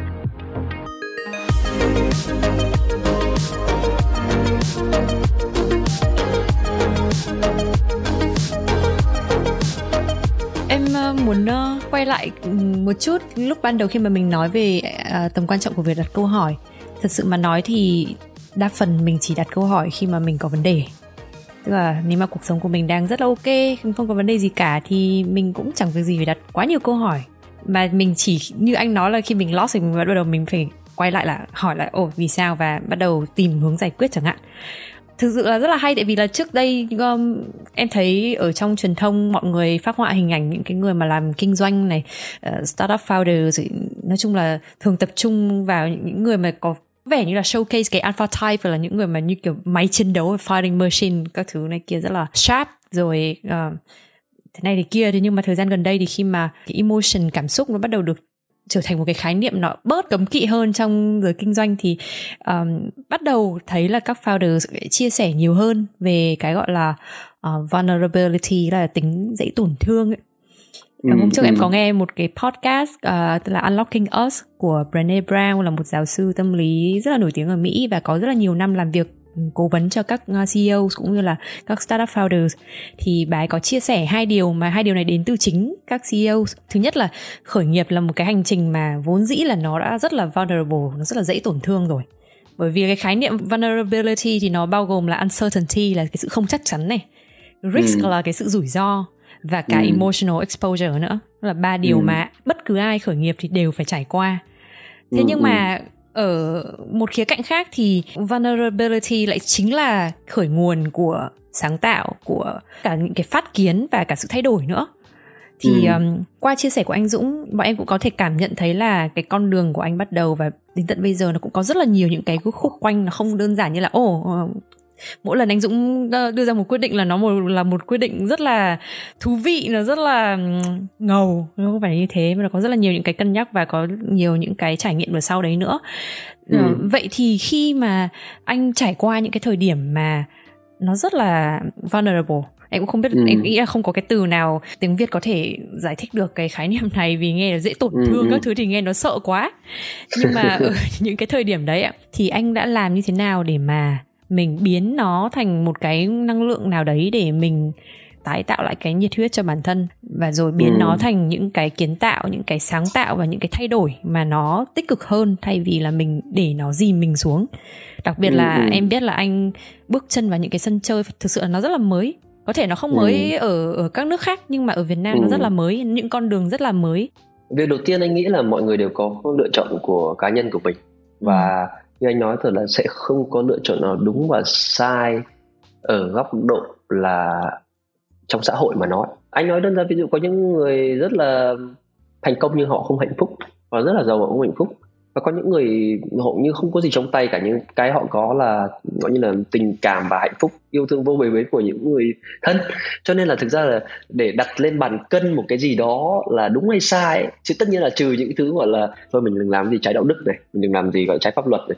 Còn lại nó là you know it's a whole world for, for everyone to explore. Cho nên ừ. anh, anh cái việc đầu tiên anh muốn nói là sẽ không có lựa chọn nào đúng hay là sai với cả xã hội thực sự cả chỉ ừ. có at the end of the day ấy, là chúng ta đừng đánh lừa bản thân mình thôi. Và anh nghĩ đấy là thứ nguy hiểm nhất. Câu um, câu đặt vấn đề này nó sẽ giải quyết cái câu chuyện mà mà vì anh vừa có hỏi. Đó là ở ờ, thế bây giờ ai chả có lúc yếu đuối? Ừ. ai chả có lúc tổn thương? Mà thực ra cái này nó là câu chuyện của rất là nhiều người. Anh nói đơn giản ví dụ như là anh cũng gọi là có may mắn mình cũng yêu rất là nhiều bạn rồi nhưng mà thực ra là yêu rất là nhiều mình tổn thương rất là nhiều. Vì tình yêu mà em khi em yêu bằng cả trái tim hay là hay là bằng cả tấm lòng nhưng đôi khi cái đấy nó không đạt được kỳ vọng của mình. Thì đôi khi mình là mình lại đặt kỳ vọng cao quá chẳng hạn. Hay là hay là mình lại hỏi đòi hỏi những thứ vô lý. Cái bản chất uh, hồi trước hai mọi người hay nói là cái cái happiness nó bằng reality to expectation right? nếu ừ. mà reality mà tốt với expectation thấp thì you're very happy. Uh, thực ra anh thấy hầu hết những giai đoạn tổn thương hay là giai đoạn yếu đuối trong cuộc sống nó đều đến cái việc đấy em nghĩ mà xem hầu như lúc nào em buồn hay là em cảm thấy em thất bại hay là cảm giác nó đều đơn giản từ việc đấy thôi tại sao mình thấy buồn bồ đá chẳng hạn đúng không ơ mình tưởng thế này mình nghĩ thế này nhưng mà thực tế nó không thế đúng không ừ. ừ hay là ừ. công việc chẳng hạn anh anh đã từng có những giai đoạn mà anh bị cho thôi việc cái chuyện ừ. đó là chuyện rất là bình thường trong cuộc sống trung bình chúng ta đổi công việc uh, hồi trước anh có cái nghiên cứu cách đây khoảng chục năm là chúng ta đổi công việc 6 lần trong cuộc sống trong cuộc đời. và... nhưng mà bây giờ trong cái xã hội mà optionality nó tăng lên thì anh đoán là ví dụ thế hệ Gen Z chẳng hạn ấy, chắc các bạn đến cuối đời chắc các bạn trung bình phải đổi công việc 15 20 lần. And there are, there are some chance that you know you leave the company for something better. There are chance you get fired. That's normal right? And now khi mà chúng ta gọi là oh I call it quit fine. And you feel like you're winning. Nhưng mà khi chúng ta là oh you get fired. You feel lost right? You feel like oh mình loser and all that hay là chúng ta hồi trước thi đại học chẳng hạn ấy, anh sợ nhất là thi trượt. Khi thi trượt mình thì thấy như là loser and all that stuff với bạn bè mình thế này thế kia. Nhưng mà tất cả những cái thứ nào mà chúng ta thất bại này chúng ta buồn chúng ta chán chúng ta giận dữ trong cuộc sống every kind of negative emotion we got it's basically là mình set the wrong expectation mm. or we misperceive reality. Now is the first step the second step mà anh nghĩ anh cũng đã từng gặp phải mà anh nghĩ là bây giờ rất là nhiều bạn trẻ đặc biệt là những bạn trẻ nào mà chúng ta chưa có nhiều gọi là cái va vấp trong cuộc sống mà chúng ta phải tự trả giá cho nó. Chúng ta coi chúng ta là nạn nhân. Đấy. ví dụ chúng ta gì nhỉ uh, đạt điểm cùng cao trong lớp. Ơ tại vì thằng thằng bạn mình nó được học thêm nhiều nhà nó giàu hơn. Hay là chúng ta là gì nhỉ trong công việc thằng kia nó giỏi nó định xếp hơn được lên mình chả nói gì mình không định đúng không? Ví dụ thế. Hay là à, đứa kia nó giàu hơn vì nó nó nó làm cái này nó may thôi. Bản thân anh cũng thế hồi trước và bây giờ anh cũng đang cố gắng anh anh thoát khỏi cái cái mindset đó là chả có ai có lỗi cả. Chỉ có mình có lỗi thôi. À, tất nhiên mình cũng đôi khi mình đen nữa nhưng mà see it's all about ourselves ừ. nó là cái mối quan hệ giữa bản thân nội tại của mình và và thế giới xung quanh của chúng ta. Right? thì cái first step mà khi chúng ta đã misperceive the world rồi thì nó đã bad rồi nhưng mà sang bước thứ hai là khi mình misperceive nó, mình còn blame the world nữa, thì that's even worse. And then nó sẽ là kiểu như là downward vicious cycle from there. Oh yeah, because, like, you know, thế giới là không xứng đáng với mình mình buồn, mình chán quá, mình and all that, right? mình giận dữ. Cái đó nó không giúp cho bản thân mình. Nó chỉ làm mình emotionally distressed và nó tệ hơn thôi. Thì anh nghĩ là đối với anh, cá nhân anh anh đã từng trong giai đoạn thấy rất là nhiều. Anh không nói thế không nghĩa là, bảo ô thế bây giờ mình phải phải thế này kia. Anh nghĩ bước đầu tiên ấy là mình cứ để let the anger let the sadness let the disappointment nó sink in. Wow. con người mà. Ừ, chúng ta đâu phải là thánh đâu. Cho nên là chúng ta cứ dành thời gian có thể ngắn có thể dài. Cứ feel cái nỗi buồn nỗi giận hay là nỗi thất bại đấy đi. Về về sau uh, chúng ta sẽ hài lòng cuộc sống hơn. Như người ta hay có nghiên cứu là những người gần cuối đời là ai cũng hầu như 9% họ hài lòng cuộc sống dù họ sướng hay họ khổ nào. Vì sao? Ừ. mình sẽ mình đi qua những cái đấy rồi và mình nhìn lại cuộc sống là mình thấy may mắn khi mình đã sống đến tuổi này. Và mình có những cái gì mình có dù là dù là sướng hay không sướng nhưng mình đã có những cái mình có. Thì anh nghĩ là cuối cùng chúng ta vẫn cần dành thời gian cho những cái nỗi buồn hay nỗi giận hay nỗi disappointment đó. Và việc thứ hai ấy, là sau khi mình let it sink in rồi nhưng mà đừng có uh, để nó overwhelm bản thân mình. Ừ. mà chúng ta đang aware và là chúng ta có những cái nỗi buồn hay là nỗi giận hay là nỗi thất vọng đó là mình ừ. biết thôi mình đang buồn mình đang thất vọng. Ok ok thôi được rồi. Take a day off đúng không? Take a week off take a month off. Nhưng mà nên aware là mình đang đối diện với cái cái nỗi buồn hay là nỗi giận hay nỗi thất bại đó. Sau khi mình aware cái đó rồi ấy, thì anh nghĩ là mình nên đối mặt với nó. Đối mặt có nghĩa là đầu tiên là mình phải nhận thức với việc đó nhé không không nhận thức thì không đối mặt được. Nhưng mà mình phải đối mặt với nó thôi. Ví dụ như anh anh nhớ là cái hồi um, anh uh, ở đại học năm thứ nhất ấy, là hồi đấy là anh không có sự chuẩn bị tốt nhất. Anh, trước khi anh sang đến cái trường mà cho anh học một toàn phần ấy, là anh phải vào một trường mà nó cũng khá là tốt ở Mỹ, nhưng mà bố mẹ anh phải trả 15.000 đô một năm. À, cho nên là lúc đó thì thực ra là nhà mình không giàu, cho nên là bố mẹ nó mình nói luôn là thế này, con chỉ đi học một năm, bố mẹ chỉ có tiền cho học một năm thôi. Năm thứ hai là bố mẹ không có tiền, bố mẹ phải bán nhà đi. Mà mình không muốn bố mẹ bán nhà đi, đấy là cả cuộc đời bố mẹ mình rồi. Cho nên là lúc đấy anh phải tìm mọi cách là anh phải học rất là giỏi để anh transfer trường khác mà cho mình học một năm phần. Và may mắn anh làm được nhưng mà hồi đấy anh lúc nào cũng lo lắng lúc nào cũng buồn và nhỡ mình hoặc là mình đã học mỹ một năm mình phải về thì mình nhục quá. Bạn bè phải với lúc nào cũng phải đối mặt cái cái đó đầu tiên ấy là mình không trốn tránh vấn đề. Mình biết là thôi mình phải đối mặt đằng nào mình phải đối mặt tôi cái trial best Ừ. nhưng mà nếu mà mình giấu gọi như là mình tránh đối mặt với cái đó thì sớm hay muộn mình phải đối mặt với nó vì thực tại nó cũng phản lắm. Cho nên là thay vì là thôi được rồi thôi cứ chờ ăn may mình phải cố gắng thôi. Và cố gắng thì mình phải get yourself up và làm những cái điều gì mà để nó gần với mục tiêu của mình hơn. Còn lúc nào cũng chỉ là buồn với cả chán và thất vọng thì thì nó không làm được như vậy. À, đấy thì anh anh nghĩ đơn giản chỉ là những cái nỗi buồn hay là những cái thất bại trong cuộc sống mà nó đến sớm hơn trong cuộc sống mình đấy là điều tốt. Và là mình trải qua rồi và mình build được cái gọi là emotional resilience uh, into dealing with all that stuff chứ còn nếu mà nó xảy đến vì sao người nghĩ người ta hay có cái midlife crisis ấy? Thì nói thật là hội mỹ nó giờ 40 tuổi em một ngày em em tỉnh dậy à, không biết là tự nhiên bên cạnh em là vợ hay là chồng xong mấy đứa con ngủ đó xong có cái mái nhà trên đầu em có cái xe uh, mortgage nhá cái xe thì em uh, ở ngoài đó em cũng mua bằng tiền vay nhá xong em phải đi làm không nhờ em chạy sao ngày nào cũng phải đều làm cái điều vắt chanh và feel ừ. feel lost. Anh có nhớ là ông giáo sư hồi advisor của đại học anh có nói là yeah you know what? 70% người Mỹ phải đối mặt chuyện đó ở Việt Nam ừ. cái con số chắc cũng tương tự chỉ có điều Việt Nam mình vẫn còn nước nghèo cho nên là ai nói chuyện mental health là mình mà ôi thằng này là trưởng giáo làm sai nhưng mà thực ra ai cũng sẽ có những cái cái gọi là cái sóng ngầm trong trong trong ừ. đầu chúng ta mà chúng ta phải đối mặt nhưng mà nhận thức là chúng ta đang phải đối diện với cái đó và chúng ta nên có một kế hoạch để đối diện với nó mà get out of it with action nói thật là hồi trước các cụ nhà mình làm gì có cái thời gian là làm gì có cái luxury để mà ví dụ như là take a week off take a month off from work ấy thật. Hồi trước bố mẹ mình là phải đối diện với chuyện là bây giờ ngày mai cho con mình ăn cái gì? Mai phiếu ăn nó hết rồi cái gọi là lương thực nó hết rồi gạo mốc hết rồi thì phải làm thì bố mẹ mình không có luxury đó. Đấy. bây giờ chúng ta có luxury that's a great thing vì cho đời sống vật chất tinh thần nó tốt hơn rồi. Nhưng mà anh nghĩ là cái cái rủi ro lớn nhất bây giờ thời này ấy, vì những cái basic needs nó được đáp ứng ấy cho nên là chúng ta không dám đối diện với cái đó mà chúng ta quên đi vào những cái khác. Cái đó là cái nguy hiểm nhất với cuối cùng nữa là những cái nỗi buồn này nó vào cái những cái thực tế nó sẽ nó sẽ come back và nó sẽ tát vào mặt mình một cách phũ phàng hơn. Nó là chỉ là tát sớm tát muộn thôi đúng không? Cho nên là ví dụ như là ờ, bây giờ người yêu chia tay chẳng hạn thì thôi đâu còn bây giờ bảo các bạn đi nhậu một hôm cho nó quên buồn ok nhậu hai hôm được. Nhưng mà nếu mà nhậu hàng ngày một năm sau á, thì là dở đúng không? Hay là kiểu như thế là là làm công việc nó không được đạt kỳ vọng sếp bảo thôi chia tay. Thì mình cảm thấy là mình là đứa thất bại thế thôi thất bại thì ở một hai ngày trong uh, chill out xong rồi đi nghỉ chỗ nào đấy nhưng mà mình không thể làm thế mãi được. Sớm à. muộn mình phải quay lại thôi. Đấy thì get yourself up thì bằng cách là việc đầu tiên là mình đừng có trốn tránh khỏi những cái thực tại ừ, đó. yeah những cái đấy anh nghĩ là làm được thì nó cần nhiều gọi là uh, emotional strength. Vâng. chúng ta phải tập thôi everything take practice. Wow. Anh anh Dũng nói nghe là cũng em thấy rất là hay tại vì là gần như là không có một cái ờ, viên thuốc thần kỳ nào hay là không có cái viên đạn thần kỳ nào để giải quyết được thất bại đúng không? mà thực ra đúng như anh Dũng bảo là những cái này nhiều khi nó chính là những cái sự tập luyện practice hay là đó là cái experience của mình thôi. Nên là mà mình phải tự đối diện với nó thôi và tự rút ra những bài học của mình. Anh cũng anh cũng nghĩ là đơn giản là đấy tại vì quyền vừa mention từ thất bại ừ thì đúng nó là một từ và nó đúng thật. Nó có ừ, nhưng mà thất bại nó chỉ là relative thôi. Tại vì em nghĩ là cái bản chất của cuộc sống sự nghiệp là chúng ta sẽ có những bước lùi đúng không? Vâng. nhưng kiểu gì chúng ta cũng phải bước về phía trước thôi. Vâng. cho nên là thế thực sự thất bại ấy, là mình cứ đứng mãi trong cái gọi là mình gọi là thất bại và cứ đứng nguyên tại chỗ thì gọi là thất bại. vâng. đúng rồi. chứ còn ờ, anh nói thật đấy anh bây giờ nhá em, em nghĩ mà xem đúng không? Giả sử em bị mất việc chẳng hạn đúng không? Ok em còn saving em bảo thôi được rồi. Tớ có chục ngàn saving chẳng hạn tớ sẽ chiều lao nhưng khi em biết saving em đói phải đi tìm việc đúng không? Dù em là đi làm McDonald's Burger King thì em đang làm cũng là đi làm việc. Em đang điếc về phía trước ok? Nó không phải là ô em không phải làm Google, nó nó trả em mấy trăm ngàn đô bảng.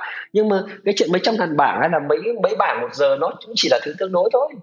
Em đứng yên một chỗ, em không đi làm chỗ nào và em cứ bảo mình là đứa thất bại thì lúc đấy mới là thất bại. Wow em rất thích là, là, là đúng như anh Dũng bảo là đấy mình hôm nay mình cũng không uh, quá là câu nệ trong các câu hỏi nhưng mà với những câu hỏi mở này thế là được nghe anh Dũng chia sẻ rất em thấy rất là hay rất là sâu. Và em đặt từ hoa mỹ cho khái niệm chém gió rồi mà nhưng mà thôi. Trời mùa hè rồi chém tí cho nó vui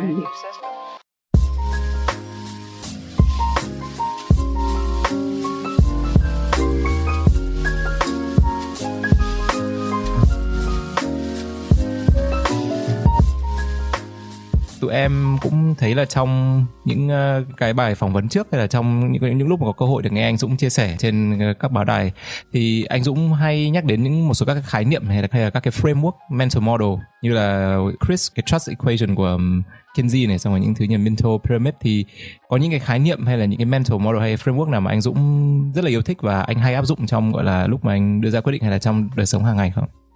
Ừ, câu này khó nha ừ, tại vì thỉnh thoảng có có các bạn hay là, đối tác hay là đồng nghiệp thỉnh thoảng có hỏi thì anh anh lấy ra từ trong đầu của anh thôi.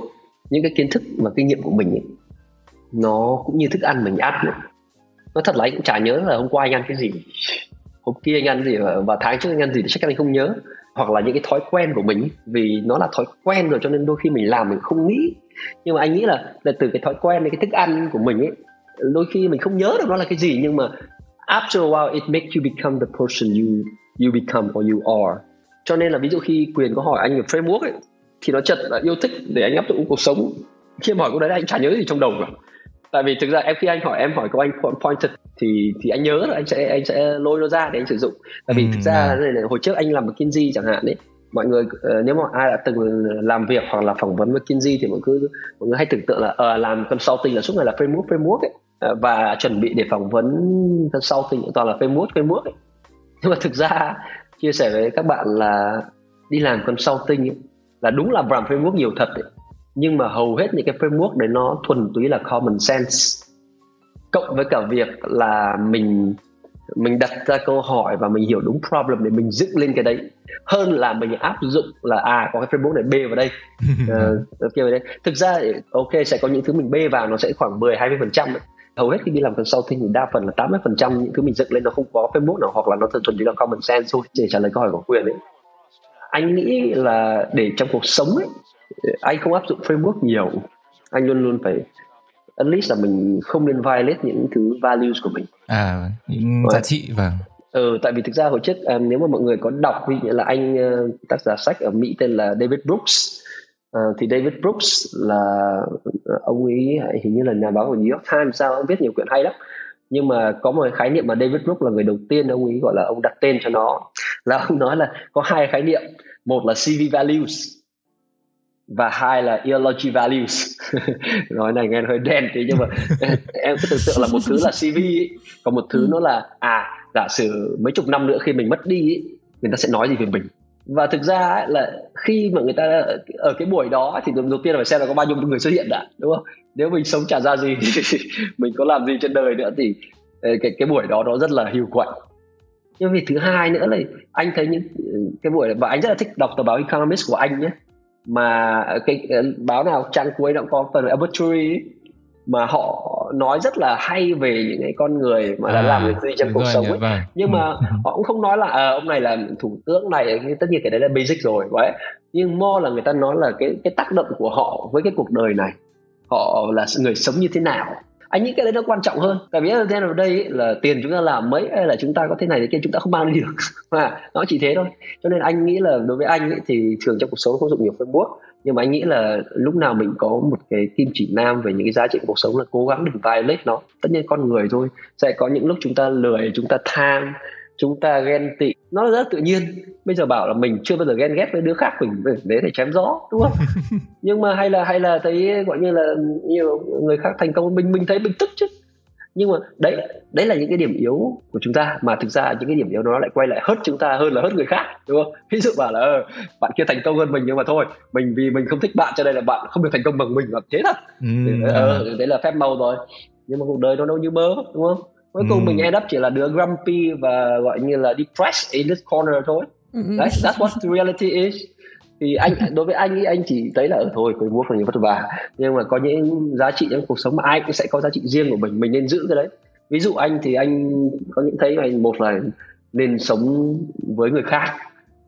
Uh, mà mình muốn người khác đối xử mình như thế đấy à. anh nghĩ là nguyên tắc cơ bản nhất cho con người luôn trả về cho cho trong cuộc sống. Tại vì sao? Bản chất về là các loài vật ấy nó là nguyên tắc reciprocal có đi có lại ấy.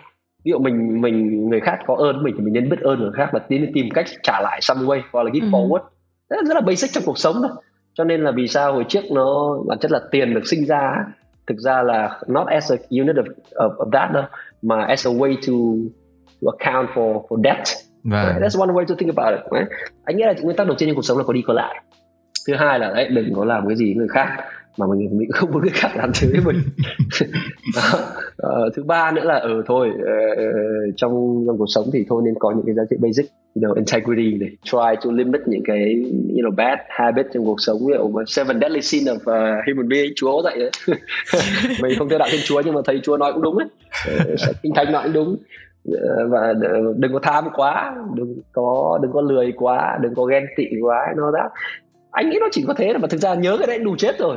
Bây giờ bảo em em mà lắp framework nữa bây giờ bảo thôi được rồi bây giờ đi vệ sinh có chết framework thì áp dụng vào để chịu không sống được. Đấy.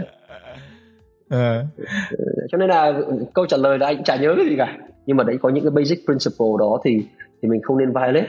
Tại vì anh nghĩ là khi mà mình có những cái giá trị thì khi mà mình gặp khó khăn hay là gọi là tuyệt vọng trong cuộc sống thì mình mình sẽ có những chỗ mình neo vào. Ừ. vì mình biết là mình là người vẫn còn giá trị. Hoặc là khi mà mình có thành công thì mình vui sướng quá mình không bị quá đà. Và còn và những cái thứ đó thì nó sẽ là after a while nó sẽ internalize. It become who you are and how you behave. Nó sẽ thành cái habit về mental habit hơn hơn là hơn là đấy. Hay hay hay hay vào hay vào được các công ty nào mà phải ghi chữ integrity mà lên câu chuyện công ty chắc là không integrity. Yeah kind of so. Uh, rất hay tại vì thực ra là cái câu gần như cái câu tiếp theo mà tụi em ờ, định gửi tới anh Dũng chính là câu là thế anh Dũng có những cái nguyên tắc hay là giá trị cốt lõi nào là quan trọng nhất đối với anh? Nhưng mà em em thấy rất là hay tại vì nó cũng đúng cái ý là đôi khi có những giá trị mà mình nghĩ đến cho bản thân hay là mình học được hay là mình tiếp thu được từ bố mẹ từ những người xung quanh. Nhưng mà um, mình không nếu mà mình không nghĩ đến và mình có thể là mình không dừng lại mình tự ghi xuống hoặc tự phrase nó tự word nó thì cũng sẽ quên mất. Những cái anh Dũng nhắc đến mặc dù nghe rất đơn giản nhưng em nghĩ là nên là, là phải yeah, suy nghĩ yeah. về cái đấy thì nên là mình mới nói được về những giá trị như vậy. Ừ. Um, thực ra có một điểm nữa này nếu mà em hỏi một cái tip hoặc là một cái kind of framework uh, thì cái điểm này là điểm yếu của anh uh, về một cái điểm này để anh muốn chia sẻ tại vì nó tại vì nói với câu chuyện giá trị thằng nào chẳng nói được đúng không? Ồ, giá trị hay các kiểu thì đọc sách cũng có trên báo cũng có. Nhưng có một uh, cái điểm này mà anh nghĩ anh vẫn chưa làm tốt luôn luôn phải cố gắng phải làm tốt hơn.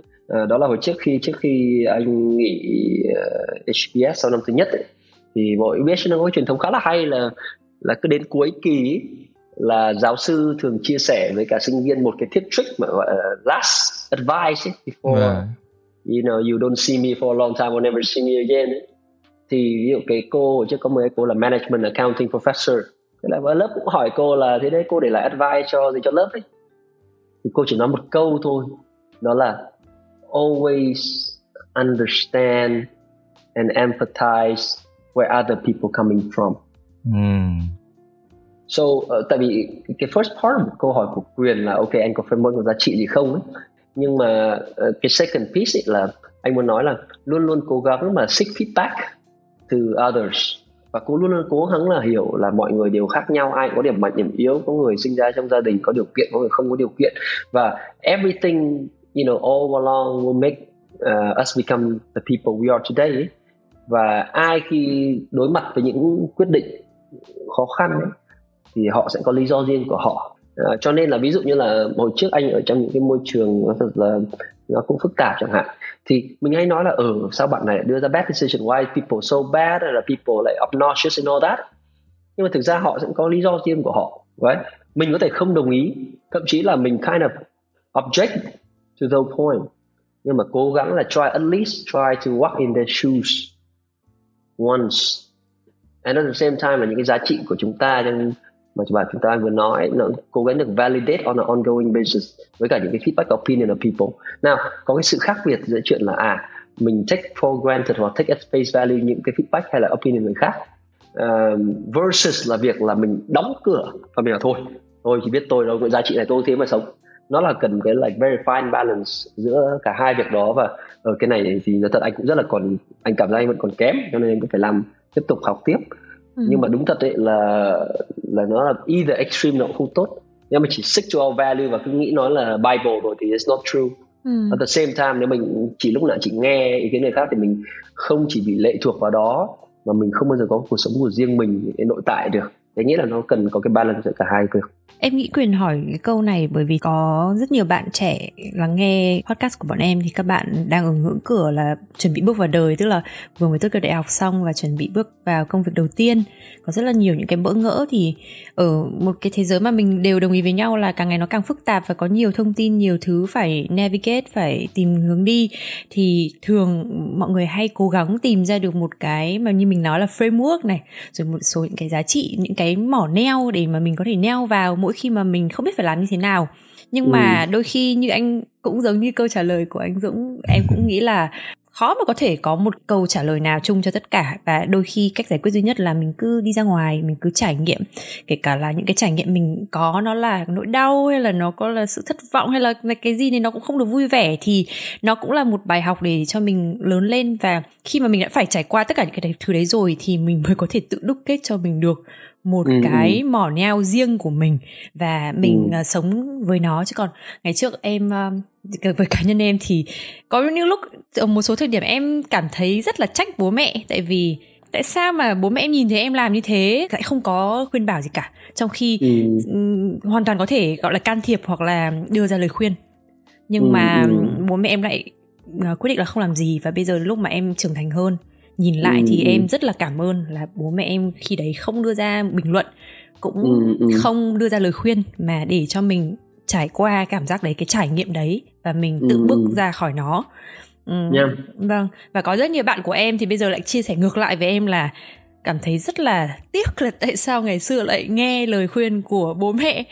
ờ, cũng buồn cười nhưng mà nhưng mà bây giờ nghĩ lại thấy cũng hay thật tức là bố mẹ mình để cho mình lớn lên như là một cái cây còn tức là chỉ là người gọi là vun vun vén vén tự xới đất thôi chứ không ừ. phải là ừ. người nắn nó theo một cái hình thù mà bố mẹ muốn em ừ. em thấy cũng rất là hay với những câu trả lời của anh Dũng cũng thế thôi anh uh, ừ. chả có một cái framework nào và có thể là đấy là framework của bản thân anh nhưng mà có lẽ là phải trải nghiệm thì mới tự mình rút ra được cái giá trị mình coi trọng đúng không? ừ nó cũng giống như là anh nói ví dụ hồi trước hồi trước cho uh, uh, tình yêu chẳng hạn đấy mình yêu có những lúc mà mình gọi như là rất vui chơi nhau đi chơi này nọ nó rất là vui nó rất là sướng nhưng mà đến khi chỉ cần hơi cãi nhau tí và ở ờ, tôi ông cô kiểu đúng không? Nó ừ. tại sao thế này? Bạn không để ý mình hay mình không để ý bạn. Đấy always ask. Thì bây giờ ví dụ như anh lập gia đình rồi chẳng hạn. Ờ, anh nghĩ là anh thực ra có những cái tình yêu trước của anh nó đổ vỡ dù là vì do anh hay là do với bạn còn lại chẳng hạn. Thì kỹ lại mình thực sự rất mình rất là cảm ơn những cái trải nghiệm đó. Mà cái này ừ. không phải là mình chém gió hay là mình nói trên podcast cho nó hay đâu. Ừ, ừ. tại vì khi anh lập gia đình cùng với cả vợ anh bây giờ chẳng hạn là mình đi qua những cái đấy thôi đừng là vợ chồng thì làm sao tránh được những lúc cãi vã những lúc xung khắc tại vì cuộc sống mà nhưng mà mỗi lần bây giờ anh giả sử mà anh gặp cái tình huống trong quá khứ ấy, là nó bị flashback trong đầu anh là oh okay I've been through this and I did not handle it properly last time mm. I could have done so much better right?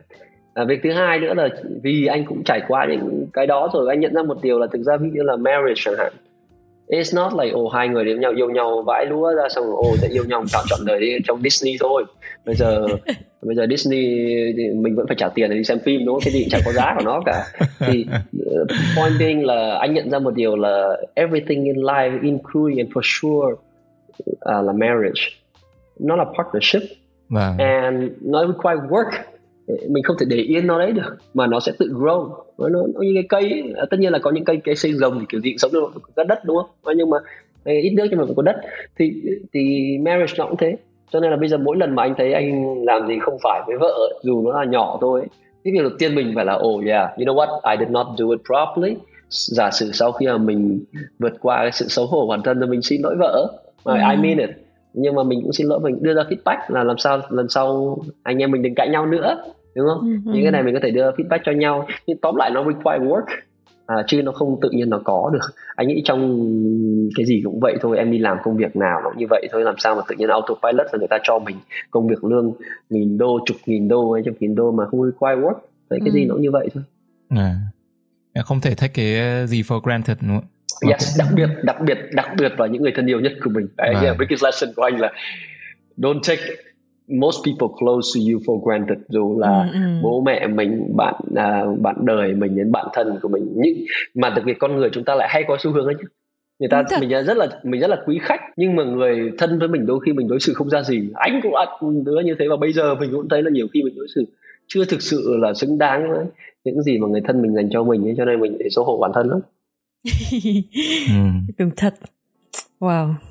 Còn 5, 5 phút nữa thì mình uh, chốt một câu nhỉ mọi người. Nhà hay quá. Hôm nay là tại vì thực ra là oh, không hoàn toàn là không không nói về những cái công việc hay là những, những cái ờ, trải nghiệm của mọi người. Nhưng mà thật sự là những cái chia sẻ của anh Dũng là những cái mà đúc kết được từ những cái trải nghiệm của anh nên là em thấy rất rất tuyệt vời.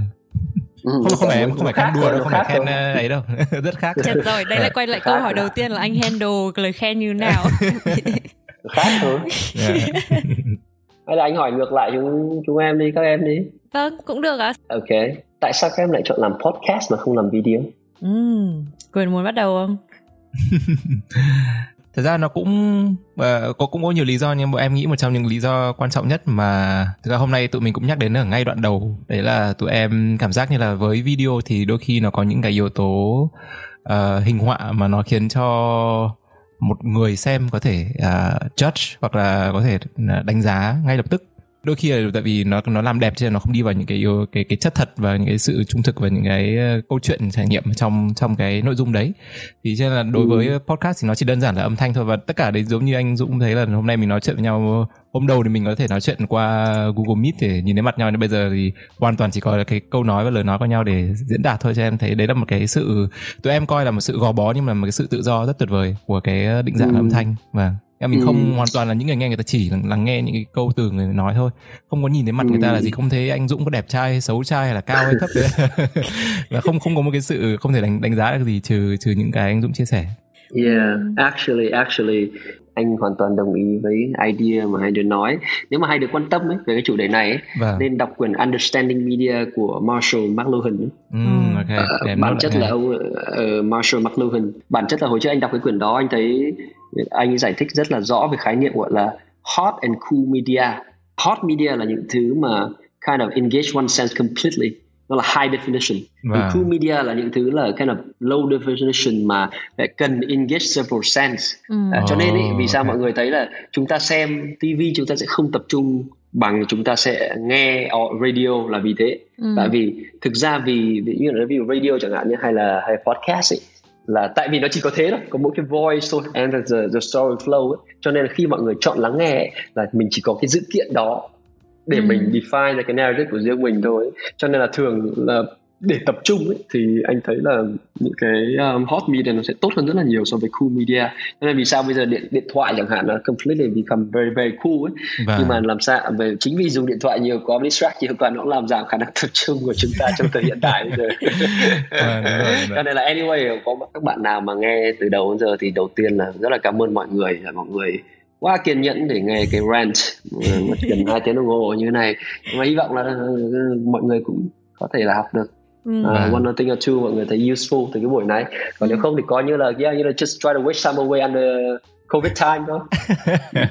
Có một uh, chắc chắn là mọi người sẽ nghe đến đây đấy ạ. Tại vì có một cái uh, bật mí nhỏ nhỏ là thực ra bọn em có nhìn vào số liệu thì gần như là phải đến 90% 80 90% các bạn là nghe đến gần hết tức là nghe đến tận cuối cái podcast mà bình thường một cái tập podcast của em rất là dài em nghĩ một ừ. phần cũng là vì cái này chia sẻ cũng là lý từ phía em là lý do vì sao bọn em chọn cái ờ, nền tảng này là bởi vì càng ngày thì mọi người có rất là nhiều công việc phải lo và muốn tiết kiệm thời gian nhiều hơn thì em nghĩ dần dần thì cái nền tảng audio cũng là một trong những cái nền tảng mà mọi người sẽ tìm đến để vừa có thể tiếp nhận thông tin nghe được những cái cuộc ừ. nói chuyện mà nó có chiều sâu nhiều hơn uh, và có thể là không chỉ là bọn em đâu ví dụ bọn em nói chuyện với anh Dũng là bọn em cũng đã cảm thấy là ừ, tại vì mình không bị những cái yếu tố kia cho nên là mình cũng thấy cái mức độ engagement nó cao.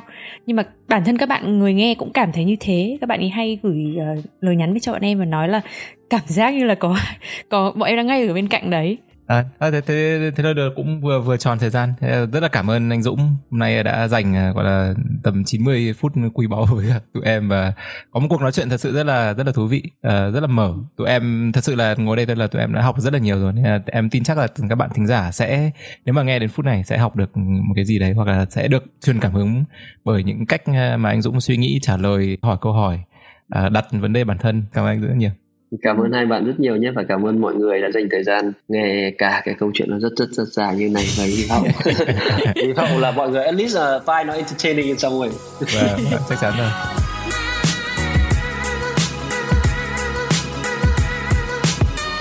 Vậy là đã đến hồi kết của tập 28 rồi. Với những bạn mà đã theo dõi Unlock FM từ lâu Thì có thể để ý là à, Ở mỗi tập phát sóng mình thường là người mở đầu Và Quyền thì sẽ là người chào kết thúc Tuy nhiên hôm nay thì mình sẽ kiêm luôn nhiệm vụ chào kết bởi vì là Quyền đang vi vu du lịch kỷ niệm ngày sinh nhật uh, mặc dù là đi chơi thì nhưng mà tinh thần trách nhiệm rất rất cao. Là trước khi mà quyền uh, sách vali đi chơi là quyền đã đi đến 90% cái tập phát sóng ngày hôm nay rồi. Và đến tận lúc đi chơi vẫn còn nhắn tin vào group uh, của team nhắn tin cho mình hỏi xem là mọi người như thế nào có cần support gì không? Nhân đây thì mình cũng muốn chiếm sóng tập ngày hôm nay một chút để có thể thay mặt team Unlock FM và cả các bạn thính giả yêu mến tụi mình gửi lời chúc mừng sinh nhật đến host quyền.